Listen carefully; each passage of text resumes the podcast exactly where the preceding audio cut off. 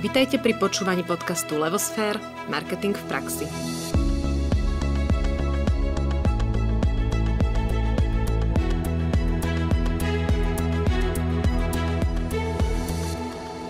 Všetkým želám krásny deň. Počúvate 14. epizódu zo série Kotler v praxi. Moje meno je Nadia Kacera a dnes vám spolu s Ankou Sabolovou priblížime ďalšie marketingové P a to je distribúcia a rôzne formy distribučných kanálov. Skôr než sa ponoríme do tejto naozaj veľmi zaujímavej témy, by som vás rada upozornila na jednu našu novinku. Pripravili sme si pre vás online kurz, ktorý je na tému budovania značky, volá sa Aby značka ožila a tento online kurz si môžete prezrieť na našom novom e-shope na stránke www.levospere.sk podstránke Marketingová škola. Budeme radi, keď sa tam pôjdete pozrieť, nakliknete si, pozriete si nejaké videjka, nejaké texty k tomu a ak budete mať aj nejakú spätnú väzbu, budeme radi, prípadne ak si kurz kúpite, budeme ešte radšej. A poďme už teda do témy. Po vypočutí tejto epizódy by ste mali vedieť vysvetliť, čo je to odbytový kanál, aké druhy poznáme odbytových kanálov, aké funkcie plnia jednotliví členovia týchto odbytových kanálov a v podstate celkovo všetko, čo je potrebné vedieť v téme distribúcia. Rozhodovanie o marketingových kanáloch patrí medzi najdôležitejšie rozhodnutia, pred ktorými stojí manažment prakticky každej spoločnosti. Má to totiž vplyv na všetky ostatné marketingové rozhodnutia. Je to dôležité pre nastavenie cenovej politiky, nakoľko je rozdiel, ako sa nastavuje cena pre predaj cez veľkoobchod alebo maloobchod, alebo či do distribúcie vstupuje aj napríklad e-commerce. Taktiež zvolená forma reklamy sa odvíja od toho, aké úsilie musí firma vynaložiť na presviečanie, prípravu a motiváciu sprostredkovateľov, ak sa rozhodne predávať produkty cez distribútorov a nie napriamo koncovému zákazníkovi.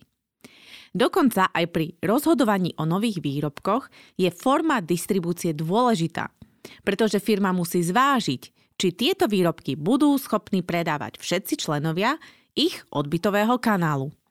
Bohužiaľ, realita je taká, že tejto téme firme, firmy venujú veľmi málo pozornosti a je bežnou praxou, že majú perfektne pripravený produkt, realizujú výbornú komunikáciu, ale ich produkt vlastne nie je kde kúpiť. Preto je potrebné sa tejto téme venovať a zvážiť všetky možnosti, ktoré firma v rámci odbytu má. Ako definoval odbytový kanál Filip Kotler vo svojej učebnici? On povedal, že odbytový kanál je súhrn všetkých podnikov a jednotlivých osôb, ktoré sa stanú vlastníkmi alebo sú nápomocní pri prevode vlastníctva produktov a služieb v prípadoch, keď sa produkt dostáva od výrobcu ku konečnému spotrebiteľovi alebo na priemyselné spracovanie. Zjednodušene povedané, prostredníctvom odbytového kanála prichádza tovar od výrobcu k spotrebiteľom, Pričom tento tovar môže ísť napriamo, teda od výrobcu k spotrebiteľovi priamo, alebo môže ísť cez rôznych členov, ktorí sa v tomto odbytovom kanáli nachádzajú. No a títo členovia odbytového kanála plnia v podstate 8 nejakých základných funkcií. Prvá funkcia je realizácia výskumu trhu, kde získavajú potrebné informácie na plánovanie a podporu výmeny tovaru medzi výrobcom a spotrebiteľom. Druhá funkcia je promotion odbytu, čiže spracovanie a rozširovanie informácií o ponúkaných produktoch, že by sa všetci dozvedeli, o čom tie produkty sú. Tretia funkcia je získavanie kontaktov, teda hľadanie a nadvezovanie vzťahov s potenciálnymi odberateľmi. No a štvrtá fáza, taká tá v polovice, je fáza transformácie, kedy sa ponuka prispôsobuje potrebám zákazníkov a sem do tejto štvrtej fázy patria činnosti ako je samotná tvorba, triedenie, kompletizácia a balenie produktov. Piatá funkcia je vyjednávanie a sprostredkovanie, kedy je cieľom dosiahnutie dohody o cene a o ostatných podmienkach obchodu. Šiesta funkcia je samotná fyzická distribúcia, a teda doprava a skladovanie tovaru – Siedma funkcia je financovanie. 8. je preberanie rizík, ktoré sú spojené s uskutočňovaním odbytových činností. Prvých 5 funkcií prispieva k tomu, aby sa uskutočnili obchodné transakcie a posledné 3 funkcie napomáhajú plniť uzatvorenie zmluvy. Práve tieto posledné tri funkcie sú absolútne nevyhnutné, otázka však je, kto ich zrealizuje. Ak by totiž výrobca všetky tieto funkcie realizoval sám, stúpli by jeho náklady a tým aj jeho ceny. Preto tieto posledné funkcie zväčša realizuje sprostredkovateľ, ktorý je na to prispôsobený a samozrejme za to požaduje aj svoju cenovú prírážku, teda odmenu. V princípe platí, že pri prerozdeľovaní všetkých funkcií by sa mali jednotlivé úlohy prenechať tým partnerom odbytového kanála, ktorí ich dokážu splniť najhospodárnejšie a najefektívnejšie. Odbytový kanál, alebo inak povedané distribučná cesta, môže mať niekoľko úrovní. Každý sprostredkovateľ, ktorý prispieje k tomu, aby sa produkt dostal ku konečnému kupujúcemu, predstavuje jednu úroveň odbytu. Aj samotný výrobca a aj samotný spotrebiteľ sú súčasťou odbytového kanála, lebo vlastne pri prevode vlastníctva tohto tovaru, teda pri kúpe tovaru, musia obaja z nich vykonať nejaký úkon. Počet odbytových úrovní, čiže počet členov odbytového kanála, tvorí dĺžku odbytovej cesty. Úplne tá najjednoduchšia odbytová cesta sa volá priamy marketing alebo priamy odbytový kanál – tá sa skladá z toho výrobcu, ktorý produkt vyrobil a z konečných spotrebiteľov, čiže sú tam len dvaja členovia. Príkladom je taký stolár, ktorý vyrobí nábytok a predá ho konečnému spotrebiteľovi. Druhá úroveň obsahuje jedného sprostredkovateľa, ktorý je medzi výrobcom a konečným spotrebiteľom a na trhu je to vo veľa prípadoch volané ako maloobchodný stupeň. Je to napríklad prípad s našim stolárom, ktorý má stolárskú dielňu, ale jeho nábytok nepredáva konečnému spotrebiteľovi napriamo, ale vykupuje to od neho obchod s nábytkom a tento obchod s nábytkom predáva nábytok konečnému spotrebiteľovi.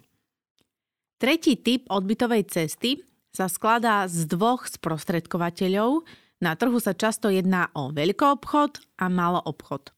Tento kanál často využívajú výrobcovia potravín, drogistického tovaru, domácich potrieb, proste väčšinou tovaru, ktorý sa rýchlo otáča.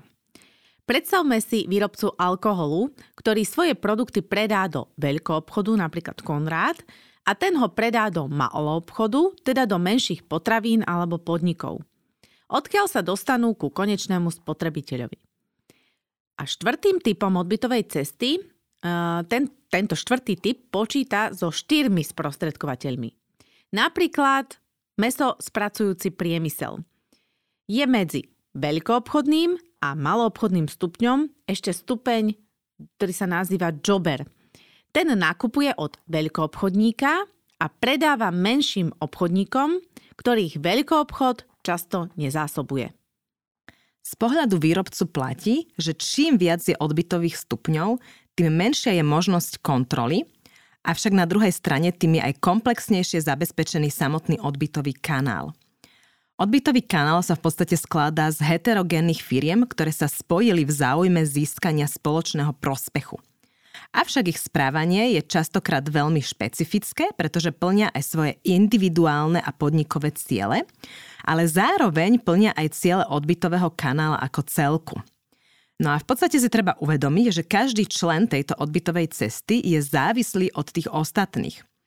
Zoberme si napríklad dílera aut, ktorý je závislý od výrobcu automobilov, aby ich teda mohol predávať, avšak on ich nepredáva ďalej, pretože konečnému spotrebiteľovi, pretože má zo svojej sieti ďalších menších dílerov, ktorí musí tieto automobily posunúť a až úlohou tých menších dílerov je vlastne presvedčiť a získať zákazníkov, ktorým auto predajú a následne im poskytujú aj nejaký ďalší servis a služby, ktoré sú s tým spojené.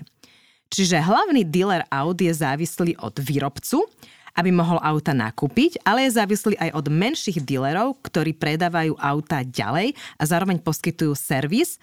A v podstate všetci títo členovia tohto odbytového kanálu sú veľmi dôležití, lebo podstate na konci dňa úspech tých individuálnych je natoľko dôležitý, že od neho závisí úspech aj toho hlavného dílera a aj toho výrobcu tých automobilov. a v podstate je to aj schopnosť, ako dokáže celý tento distribučný kanál spolupracovať, aby mohol konkurovať iným kanálom, ktorí predávajú iné auta od iných výrobcov. Takže praktický úspech každého jedného člena závisí od úspešnosti celej odbytovej cesty a preto by jednotliví členovia, čiže jednotlivé firmy, mali medzi sebou v tom odbytovom kanáli navzájom spolupracovať. Mali by pochopiť a akceptovať svoju úlohu, koordinovať svoje ciele s ostatnými členmi kanálu a hlavne úzko spolupracovať. V praxi tento nadhľad a schopnosť či záujem kooperácie chýba. Každý sa sústreďuje viac menej na svoje krátkodobé ciele a na svoje priame obchodné vzťahy k firmám, s ktorými je v bezprostrednom spojení v rámci kanálu. V minulosti bolo bežné, že odbytové cesty boli voľným združením finančne nezávislých a samostatne riadených firiem a neprejavovali záujem o celkový výkon odbytového kanálu. Týmto konvenčným odbytovým cestám chýbalo pevné riadenie a pre rôzne konflikty sa často dostávali do ťažkosti. Preto vznikli tzv. vertikálne marketingové systémy, ktoré sa skladajú rovnako ako konvenčné systémy z výrobcov, z veľko- či maloobchodníkov a spotrebiteľov. Rozdiel je však v tom, že pôsobia ako zjednotený systém a majú jednotné a vopred dohodnuté správanie a podmienky a aj v podstate to, akým spôsobom budú riešiť konflikty, ak v tom kanáli vzniknú. Ich výhoda je aj vo veľkosti a v obchodnej sile a celkovo v možnosti eliminovať duplikovanie úloh. Existujú tri hlavné typy týchto vertikálnych marketingových systémov.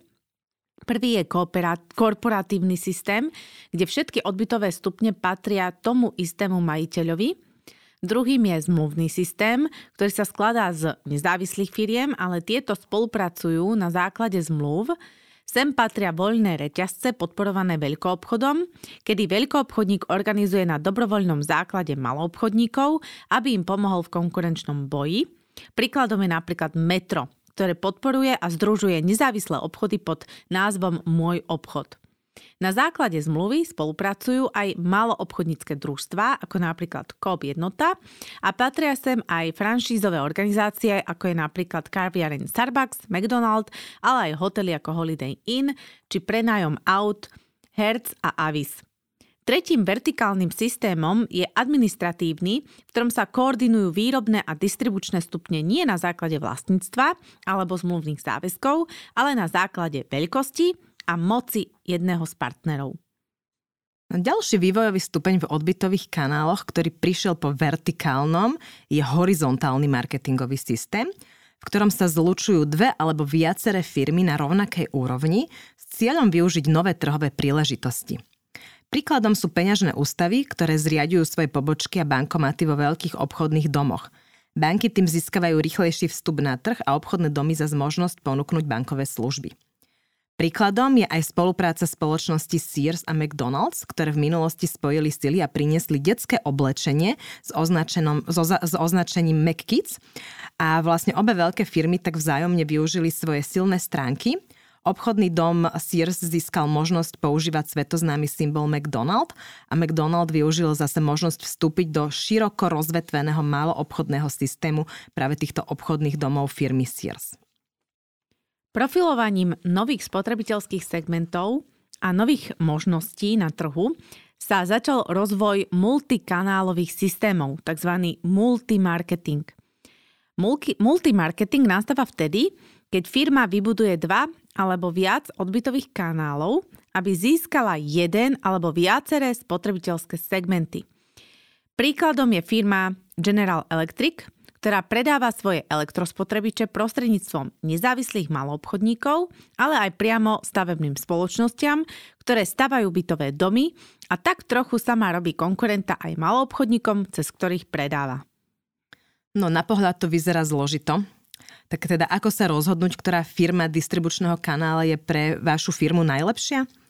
No každému budovaniu distribučného kanála by mala predchádzať analýza, analýza potrieb v oblasti služieb zákazníkom, stanovenie si cieľov, ale takisto aj poznanie limitujúcich podmienok odbytového kanálu a samozrejme aj poznanie a posúdenie hlavných alternatív distribučných kanálov. No a keď máme túto analýzku spravenú, tak na tomto základe sa dá urobiť výber, ktorý odbytový kanál by bol najvhodnejší, no a následne je nutné ho aj vybudovať a hlavne riadiť.